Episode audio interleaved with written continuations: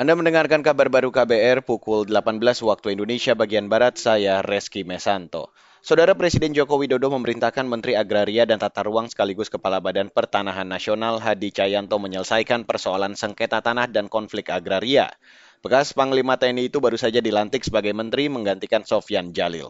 ATR dan BPN karena beliau dulu sebagai mantan Panglima menguasai teritori dan kita juga tahu Pak Hadi kalau ke lapangan juga bekerjanya sangat detail. Oleh sebab itu, tadi malam saya sampaikan, urusan yang berkaitan dengan sengketa tanah, sengketa lahan harus sebanyak-banyaknya bisa diselesaikan.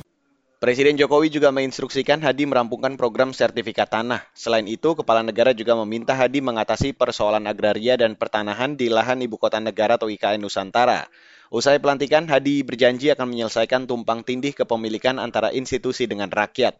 Dia akan berkoordinasi dengan instansi terkait supaya segera sertifikat hak milik rakyat segera terrealisasi. Beralih ke berita selanjutnya, Saudara. Ribuan buruh yang tergabung dalam Partai Buruh dan sejumlah elemen lainnya demo di depan gedung DPR. Juru bicara Partai Buruh, Kahar Cahyono mengatakan, aksi digelar untuk menyuarakan lima tuntutan, yaitu menolak Omnibus Law Undang-Undang Cipta Kerja, menolak revisi Undang-Undang Pembentukan Peraturan Perundang-Undangan atau P3, menolak masa kampanye pemilu 75 hari, Aksi juga mendesak DPR segera mengesahkan RUU Pekerja Rumah Tangga dan menolak liberalisasi pertanian melalui Badan Perdagangan Dunia atau WTO. Sebelumnya, Presiden Partai Buruh Said Iqbal mengatakan, aksi hari ini juga digelar serentak di beberapa kota-kota industri di seluruh Indonesia seperti Makassar, Banjarmasin, Banda Aceh, Medan, Batam, Semarang hingga Surabaya. Saudara BPS mencatat neraca perdagangan Indonesia pada Mei 2022 surplus 2,9 miliar dolar Amerika. Deputi Bidang Statistik Distribusi dan Jasa BPS Setianto menyebut surplus berasal dari nilai ekspor Indonesia Mei yang mencapai 21 miliar dolar Amerika, sementara impor hanya 18 miliar dolar Amerika.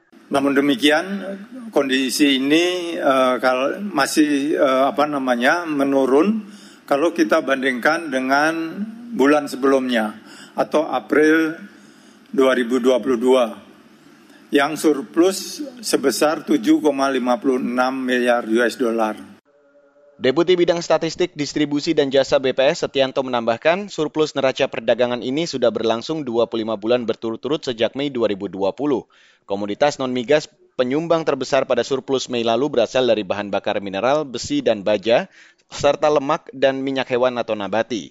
Secara kumulatif pada 2022 ini surplus neraca perdagangan Indonesia mencapai 19 miliar dolar Amerika.